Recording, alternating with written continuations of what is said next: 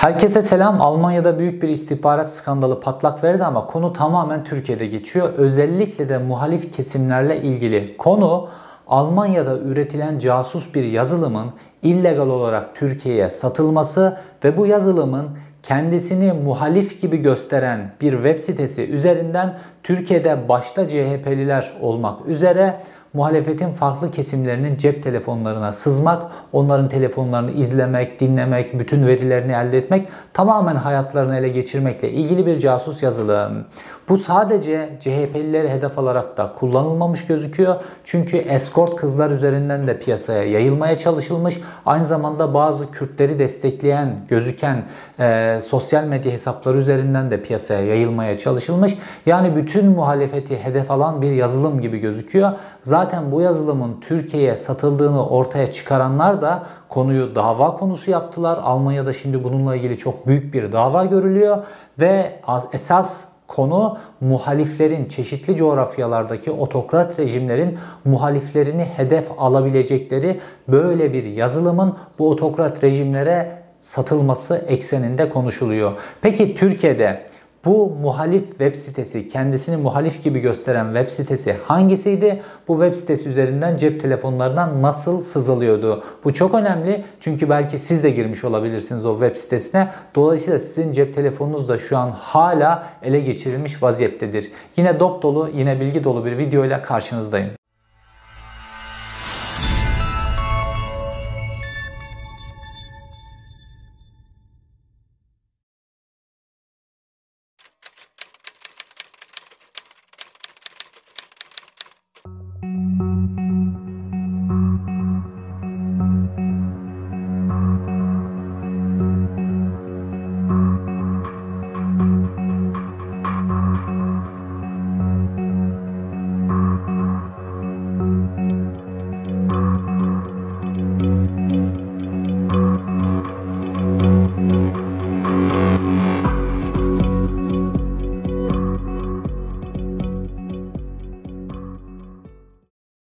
Almanya'da patlak veren istihbarat skandalı ile ilgili konular enteresan biçimde yine Sedat Peker, Cihan Ekşioğlu, bizim bildiğimiz figürler, Hakan Fidan vesaire bildiğimiz figürler etrafında dönüyor. Enteresan biçimde. Hepsinin birbiriyle bağları var. Bunların hepsini açıklayacağım. Şimdi skandalın odağında Finn Fischer denen bir tane Almanyalı firma var. Ve bu firmanın bu tip casus yazılımları Alman yasalarına da aykırı olarak otokrat rejimlere sattığı, dolayısıyla bu yazılımlar üzerinden muhalif kesimin hedef alındığı, muhalif kesimin susturulduğu ve tamamen ele geçirildiğine ilişkin bilgiler patlak veriyor. Nasıl patlak verdi bu bilgiler? 4 tane sivil toplum kuruluşu Almanya'da bu konunun üzerine gittiler, didik didik incelediler ve bu yazılımın kimleri tarafından kullanıldığı, kimleri hedef aldığı, bu Finfisher firmasının bu FinSpy denen yazılımı kimlere sattığına ilişkin toparlayabildikleri kadar bilgi toparladılar. Ve burada en büyük mağdur grubu yani en büyük kurban grubunun Türkiye'de olduğunu tespit ettiler. Çünkü Türkiye'de çok kritik zamanda çok kritik biçimde bu yazılım kullanılmış ve pek çok cep telefonunun içerisine sızdırılmıştı. Şimdi burada dönüp Sedat Peker'in anlattıklarına geleceğiz. Sedat Peker ne demişti bu videolarında ve videolarından sonra yayınladığı Twitter mesajlarında? Cihan Ekşioğlu isimli bir adamdan bahsetmişti. Kamuoyunun çok ismini bilmediği bir adam. Sadece böyle kendisini biraz parlatmak için böyle iş adamları e, derneklerinin dergilerinde, bazı magazin dergilerinde filan röportajlar veren, veren bir adam. Ama Türkiye'nin gündemine çok oturmamıştı. Bu Cihan Ekşioğlu'nun ismi Paramount Otel ile birlikte Türkiye'nin gündemine oturdu ve Peker dedi ki bu Cihan Ekşioğlu yurt dışından 3 milyona 5 milyona aldığı yazılımları Milli İstihbarat Teşkilatı'na 50 milyona satıyor demişti. Ve bu yazılımlar istihbarat yazılımları ve WhatsApp, sosyal medya hesapları vesaire bunları dinlemekle ilgili kullanılıyor demişti Sedat Peker. Aslında bunu Cihan Ekşioğlu'nun kendisinin de söylediğini Sedat Peker'in ağzından bu laflar çıkmadan 4 yıl önce verdiği bir röportajda gördük. Şimdi tarihlerin birbiriyle nasıl çakıştığını göreceksiniz. 4 yıl önceki röportajında Sedat Peker konuşmadan 4 yıl önceki röportajında Cihan Ekşioğlu kendisinin savunma sanayi alanındaki şirketleriyle nasıl e, etkili olduğunu, devlete nasıl imkanlar kazandırdığını filan kendisini öve öve anlatıyor Cihan Ekşioğlu. Ve burada diyor ki Biz diyor bazı yazılımlar satıyoruz devlete fakat biz kesinlikle bunları kullanmıyoruz. Devlet bu yazılımlar sayesinde kişilerin sosyal medyalarını ve WhatsApp'larını takip edebiliyor diyor Cihan Ekşioğlu. Fakat burada kendisini e, iyice böyle yükseltmek için kamuoyunun gözünde çok büyük yerli milli işler yaptığını göstermek için bu satın almaları, yurt dışından satın almaları perdelemek için diyor ki bizim Hintli mühendislerden, yazılımcılardan oluşan bir takımımız var. Bunlar Dubai'deler. Bunlar Dubai'de bu yazılımları yazıyorlar. Ondan sonra biz de bunları devlete satıyoruz şeklinde diyor. Fakat olay böyle değildi. Tamamen Sedat Peker'in dediği gibi işte Almanya'dan olur, İsrail'den olur bu tip ülkelerdeki yazılımları illegal biçimde satın alıp Milli İstihbarat Teşkilatı'na özellikle Milli İstihbarat Teşkilatı, Emniyet İstihbarata vesaire satmak. İşi komisyonculuk, işi burada Cihan Ekşioğlu'nun işi. Fakat Peker'in dediği gibi 3'e satıp 50'ye 3'e alıp 50'ye satıyor. Dolayısıyla aradaki parayı da hem kendi hem de bu imzaları atan devlet görevlileri, istihbarat kurumlarındaki görevliler ya da işte e, e, siyasiler ne derseniz onlar arada bu parayı kırışıyorlar. Mekanizma bu şekilde yürüyor anladığımız kadarıyla. İşte bu yazılımlardan bir tanesi de 2017 yılında Türkiye'de kullanıldığı artık kanıtlanmış olan Finfisher'in FinSpy isimli yazılımı. Bu yazılımı işte bu 4 sivil toplum kuruluşu bu yazılımın bu şekilde kullanıldığını Almanya'da sadece haber yaptırmadılar. Aynı zamanda mahkemeye taşıdılar. Şimdi bununla ilgili bir e, dava açıldı Almanya'da. Önce Finfisher firması çok sert davrandı ve bu 4 tane sivil toplum kuruluşuna ve gazetecilere dava açtı. Fakat geldiğimiz noktada bu hafta yeni bir bilgi ortaya çıktı. Artık bütün deliller ortaya çıkınca yazılım firması ve o yazılım firmasının maske olarak kullandığı başka firmalar var. Hiç çalışan olmayan e, firmalar. Bunların hepsi iflaslarını açıkladılar. Bütün çalışanlarını işten çıkardılar. Dolayısıyla bütün mal varlıklarını el konulacağı ortaya çıktı yargı sürecinde. Yani başlarının belaya gireceğini anladılar ve bütün bütün şirketlerini iflas ettirdiler. Dolayısıyla konu daha da büyüyor. Fakat bu sivil toplum kuruluşlarının yayınladıkları raporlar var. Bu raporlar enteresan biçimde normalde Türkiye'de bu raporları CHP'lilerin alıp bangır bangır bağırmaları lazımdı. Çünkü CHP'nin yaptığı bir aktivite yüzünden CHP'liler mağdur olmuş oldular. Türkiye'deki muhalif kesimler mağdur olmuş oldular bu rapora göre.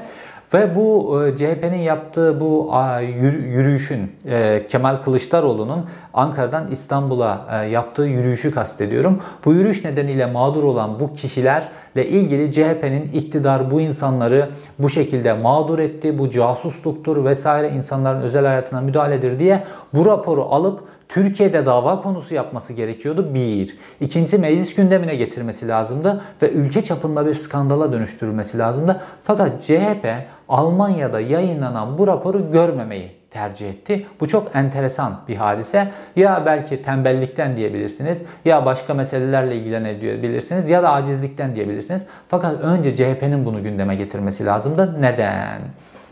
Şimdi konu, olay insanların cep telefonlarına özellikle muhaliflerin cep telefonlarına sızılması hadisesi Kemal Kılıçdaroğlu'nun 15 Haziran 2017'de Ankara Güven Park'tan İstanbul Maltepe'ye doğru başlattığı yürüyüşle başlıyor hadiseler.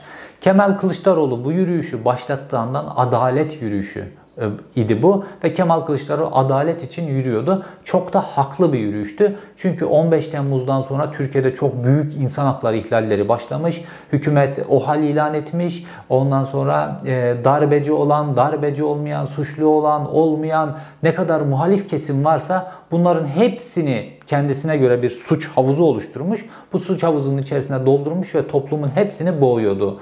Kemal Kılıçdaroğlu da bunun üzerine bir yürüyüş başlattı ve bu yürüyüş üzerinden adaletle ilgili meseleleri gündeme getirmeye çalıştı. İşte Kemal Kılıçdaroğlu 15 Haziran'da bu yürüyüşü başlattıktan hemen sonra yürüyüş 9 Temmuz'a kadar devam etti. Fakat hemen 29 e, Temmuz Haziran'da daha yürüyüşün ilk haftasında bir web sitesi kuruluyor. Adalet için yürü. Bu web sitesi neden kuruluyor? Çünkü muhalif kesimin, Türkiye'deki muhalif kesimin her kesimden Kürt olsun, Alevi olsun, cemaat mensupları olsun, CHP'liler olsun her kesimden insan adalet arayışı istiyordu ve bu adalet arayışı ile ilgili Kemal Kılıçdaroğlu'nun o beyaz gömleğiyle yaptığı yürüyüşe destek veriyordu. Özellikle sosyal medyadan cep telefonları üzerinden. İşte adaletiçinyürü.com web sitesi yürüyüşün ilk haftasında kuruluyor ve ondan sonra bu web sitesini tamamen muhalif kesime yönelik yaymaya başlıyorlar. Web sitesinin içerisine bir aplikasyon yerleştiriliyor ve bu aplikasyonun üzerinden adalet yürüyüşüyle ilgili bütün e, videoları bulabilirsiniz, bütün fotoğrafları bulabilirsiniz, bütün bilgileri bulabilirsiniz, son gelişmeleri bulabilirsiniz. Kemal Kılıçdaroğlu'nun yolda karşılaştığı insanlarla konuşmaları filan bütün gelişmeleri bulabileceğiniz. Dolayısıyla oradaki gelişmeleri, fotoğrafları, videoları alıp kendiniz de sosyal medyanıza taşıyabileceğiniz bir platform görüntüsünde.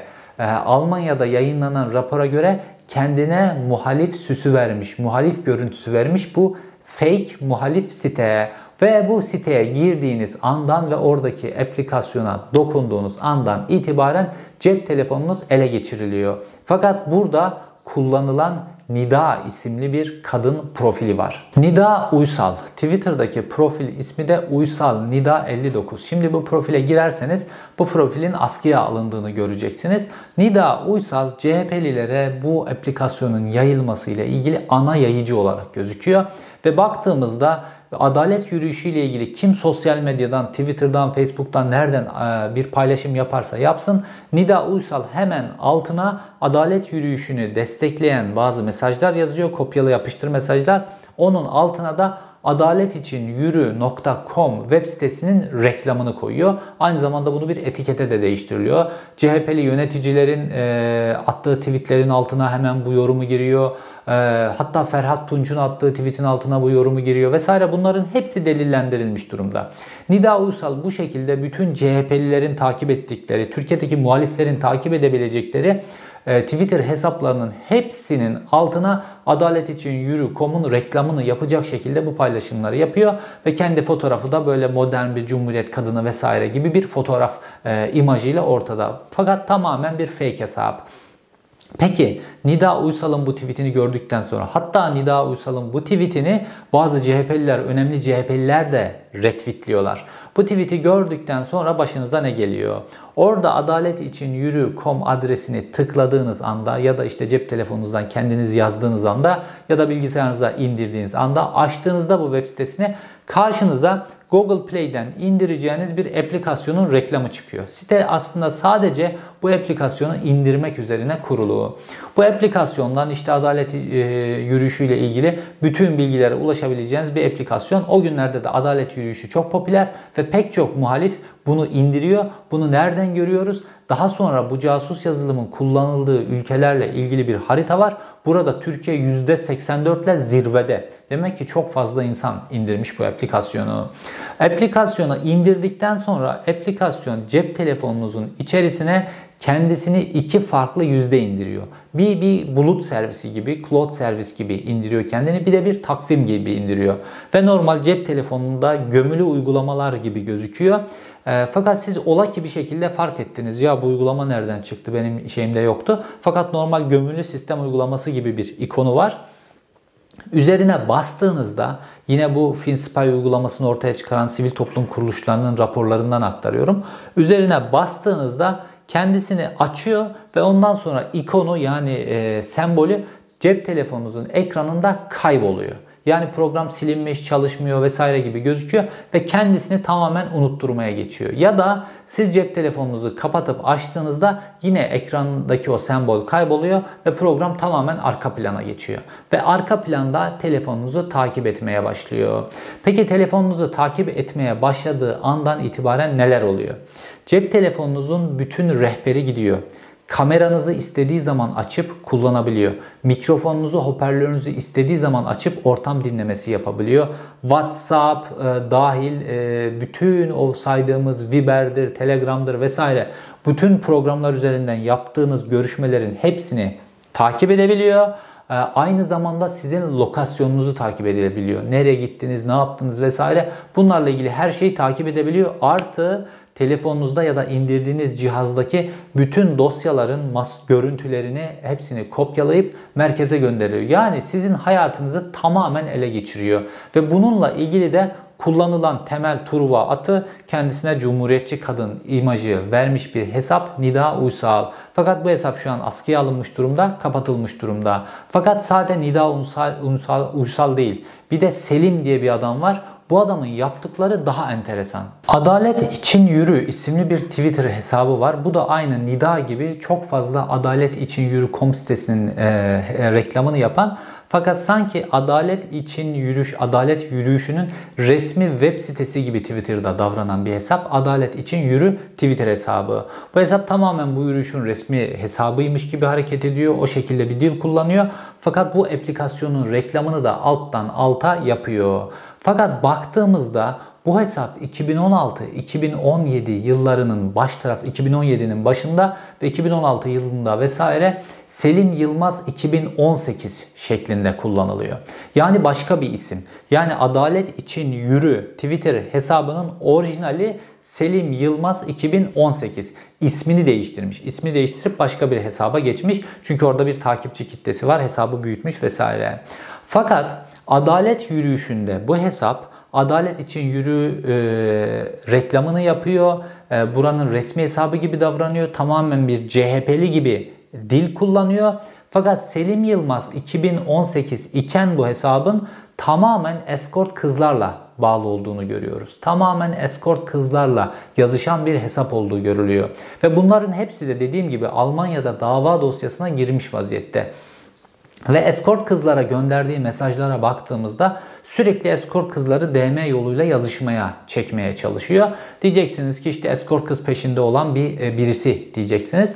Fakat raporda diyor ki e, yazıştığı DM yoluyla yazışmaya çektiği escort kızların hesaplarında daha sonra garip aktiviteler var. Hesaplar önce kapalı hesap haline geliliyor vesaire sonra tekrar açılıyor gibi böyle garip aktivitelerin olduğunu görüyoruz bu hesaplarda. Yani escort kızların hesaplarını ele geçirerek bunun üzerinden de anlaşılan bu aktif aplikasyonu, bu casus yazılımı yaymakla ilgili çalışıyorlar. Bu bize neyi gösteriyor? Bu bize şunu gösteriyor. Bu yazılım satın alındıktan sonra sadece muhalifler değil ya da sadece CHP'liler olacak şekilde muhalefetin bir bölümü değil.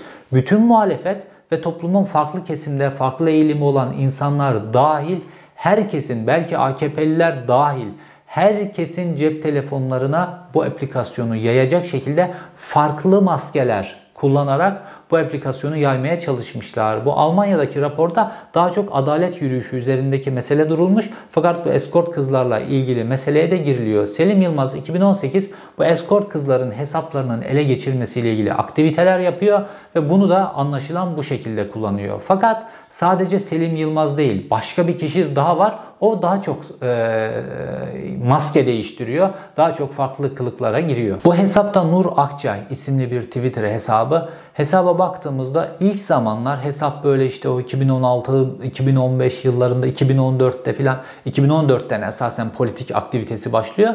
Ve 2014'te bunu Nur Akçay böyle çok anti cemaat bir hesap. Böyle sürekli olarak Gülen cemaatinin aleyhine filan yayınlar yapmaya başlıyor. Sonra yavaş yavaş 2016'ya doğru geldiğimizde bu hesap artık böyle bir solcu Kürt e, kılığına bürünüyor ve çok fazla işte Kürtler, Kürtlerle ilgili aktiviteler vesaire bunları destekleyen bir Kürt aktivist kılığına giriyor.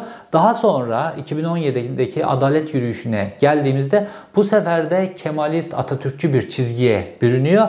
Fakat hesapta fake, orada kullandığı fotoğrafta fake, hepsi de fake. Fakat farklı zamanlarda farklı kimliklere girerek bu şekilde aktivitesini devam ettiren bir hesap. Ve dönüp rapora tekrar baktığımızda rapor diyor ki bize bu FinSpy yazılımı çeşitli ülkelerde otokrat rejimleri desteklemek için kullanıldı diyor. Ve 2016 Kasım dönemine kadar o 2016'nın en hızlı dönemi var ya Mayıs-Kasım dönemi o dönemi e, odağa almışlar. Mesela o dönemi incelemişler.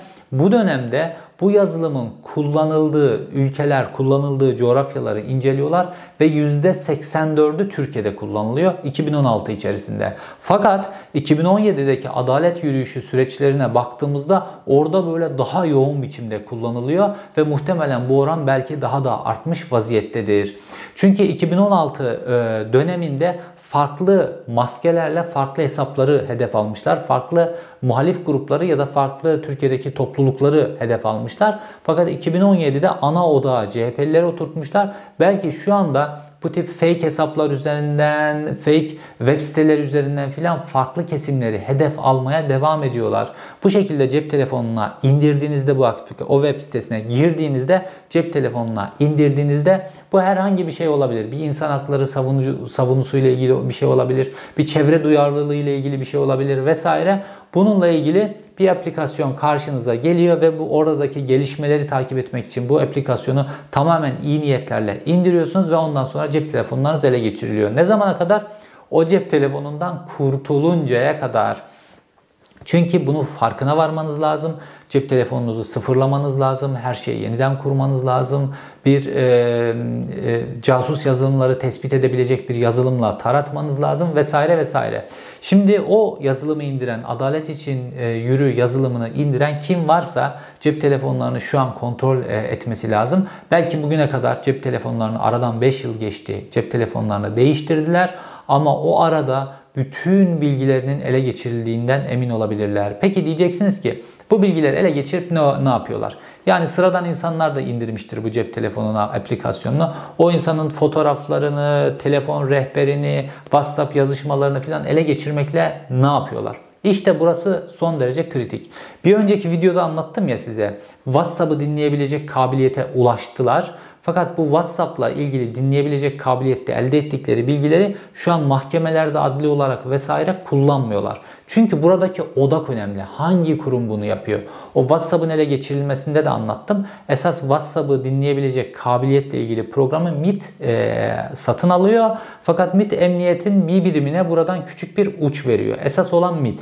Ve MIT ile emniyetin çalışma sisteminde bir farklılık var. Şimdi emniyet şöyle çalışır. Bir kişiyle ilgili emniyetin kurumsal olarak mantığı, kuruluşu vesaire eğitimi bunun üzerinedir.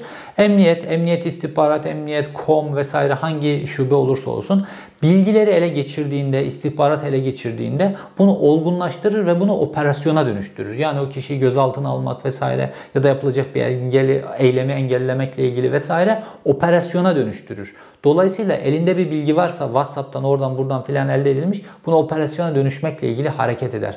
Fakat bir şey, bir bilgi, bir menba Milli İstihbarat Teşkilatı'na aitse tamamen iş farklı yürür. Milli İstihbarat Teşkilatı'nın ana hedefi, ana e, yöntemi kişilerin elemanlaştırılmasıdır. Yani Milli İstihbarat Teşkilatı sizin hakkınızda veri elde etmişse, sizin hakkınızda istihbarat elde etmişse de bunu WhatsApp'tan elde etmiş, başka biçimlerde elde etmişse bunu operasyona dönüştürmez Milli İstihbarat Teşkilatı. Bunları dosyalar, bunları size karşı kullanır ve sizi elemanlaştırır. Elemanlaştırdıktan sonra ne olur biliyor musun sizi?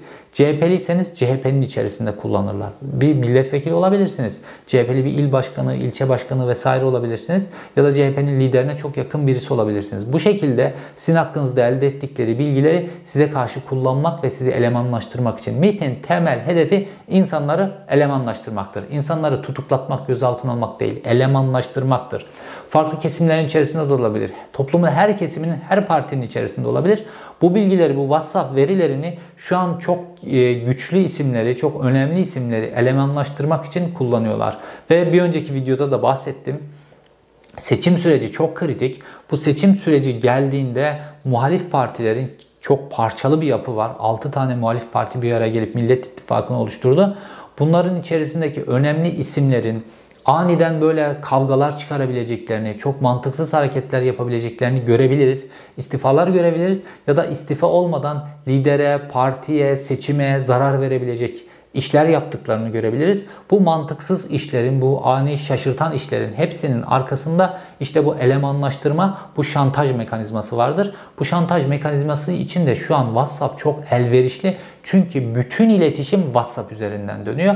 Dolayısıyla Milli İstihbarat Teşkilatı bu WhatsApp'a ulaşabilmek için o milyar dolarlık örtülü ödeneğini sonuna kadar kullanmış gözüküyor. Bu FinSpy ile ilgili mesele de bu. FinSpy'ı da işte Cihan Ekşioğlu ya da başka birisi üzerinden FinSpy'ı da e, elde eden kuruluş Milli İstihbarat Teşkilatı ve bu sistematiği de geliştiren Milli İstihbarat Teşkilatı.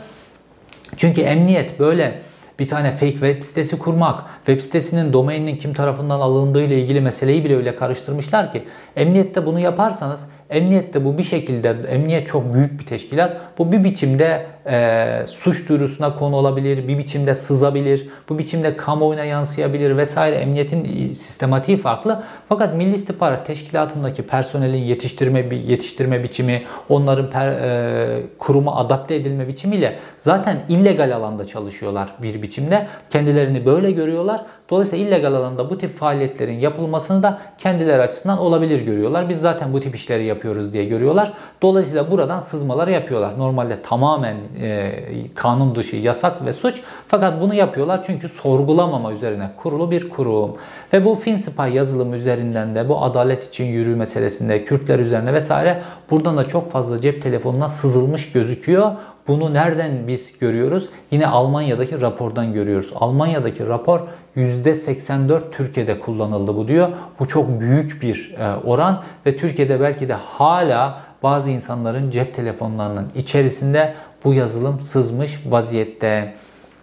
Fakat bu yazılım temel olarak Android telefonlara sızmak üzerine kurulmuş bir yazılım. Fakat bu yazılımın e, iPhone telefonlara e, sızmak üzerine kurulmuş bir versiyonu da olabilir. Fakat başka biçimde sızması lazım. App Store üzerinden sızamaz. Başka biçimde sızmak üzerine geliştirilmiş gözüküyor. Kendisini işte takvim gibi, kendisini bulut servisi gibi vesaire farklı adlarla e, göstererek, farklı şekillerde göstererek. Almanya'da patlak veren hadise böyle normalde her yere haber olması lazımdı. Muhalefet partilerinin başta CHP olmak üzere bunu bangır bangır kullanması lazımdı. Çünkü dediğim gibi 4 tane bir gazete haberinden bahsetmiyorum sadece. 4 tane sivil toplum kuruluşu 2 yıllık bir araştırma sonucunda ve bunlar tamamen yazılım mühendisleri, konuyu bilen kişiler araştırma sonucunda delilleriyle her şeyi ortaya çıkarmış vaziyetteler. Ortaya çıkarmakla da yetinmemişler. Bunu raporlaştırmışlar. Hem Almanca hem İngilizce olarak raporlaştırmışlar. İçine Türkiye ile ilgili bütün delilleri de koymuşlar. Dolayısıyla bunun Türkiye'de yargıya taşınması lazım. Bunun Türkiye'nin gündemine getirilmesi lazım. Çünkü muhalif insanlar hedef esas olarak ve belki de normal AKP'liler de hedef. Bunun başka bir çekimde AKP'lileri ele geçirmek için de kullanır. Çünkü Milli İstihbarat Teşkilatı her yerde kulağının olmasını ister. Devlet her yerde kulağının olmasını ister. Tayyip Erdoğan her yerde kulağının olmasını ister. Kendi partisinin içi başta olmak üzere her insan hedef olmuş olabilir. Dolayısıyla bunun delilleri de böyle ortadayken bunun Türk yargısına taşınması lazım. Bu Almanya ayağında sadece şu şekilde yargıda ilerliyor bu. Bu lisanslı bir yazılım ve işte suç örgütlerine karşı kullanmak üzere, geliştirmek üzere izin verilmiş bir yazılım ve bunu da sadece güvenlik birimleri bu şekilde suç örgütleriyle mücadele etmek için kullanabilirler. Fakat siz bu bağlamın tamamen dışında ve Almanya'da lisanslama sistemi, izin sistemi almadan bunu satmışsınız üçüncü kişilere ve kim olduğu belli olmayan üçüncü kişilere sattığınızda şuradan net bunun kullanıldığı telefonları vesaire Türkiye'deki kullanılma alanlarını vesaire bunları bu mühendisler üzerinden tespit ediyorlar ve delilleriyle ortaya koyuyorlar. Dolayısıyla Almanya'da konu sadece bu şekilde tartışılıyor. İllegal biçimde bunun satılması ve insan hakları ihlallerinin yapıldığı ülkelere satılması bağlamında tartışılıyor ve bununla ilgili de çok büyük bir ceza gelecek. Bu sebeple de bu firma iflasını açıkladı ve kendisine bağlı firmaların hepsinin iflasını açıkladı. Geçen hafta bu ortaya çıktı. Fakat Türkiye'de mesele farklı. Türkiye'de bireysel özgürlükler, haberleşmenin gizliliği, seçim güvenliği, e, siyasetin güvenliği, e, seçimle ilgili çalışmaların güvenliği, insanların özel hayatındaki mahremleriyle ilgili güvenlikler vesaire bunları ihlal eden yani kullanıldığı silahın kullanıldığı coğrafya Türkiye. Suç Türkiye'de işlendi esas olarak. Dolayısıyla Türkiye'de e, yargıya taşınması lazım. Fakat şu ana kadar bununla ilgili hiçbir adım atılmamış durumda. Sanki muhalefet e, muhalifler he, hedef değilmiş gibi ne CHP'si, ne İyi Partisi, ne HDP'si bunu hiçbir biçimde ne meclis gündemine taşıyorlar ne yargıya taşıyorlar. Oysa yapılması gereken adım bu. Türkiye'de bu konu araştırıldığında ucun nerelere gittiğini, kimlere dokunduğunu göreceğiz ve Türkiye'de nasıl bir korku rejimi oluşturulduğunu ve Türkiye'de var olan korku rejiminin nasıl oluşturulduğunu, insanlar aleyhine nasıl dosyalar oluşturulduğunu, insanların nasıl kullanıldığı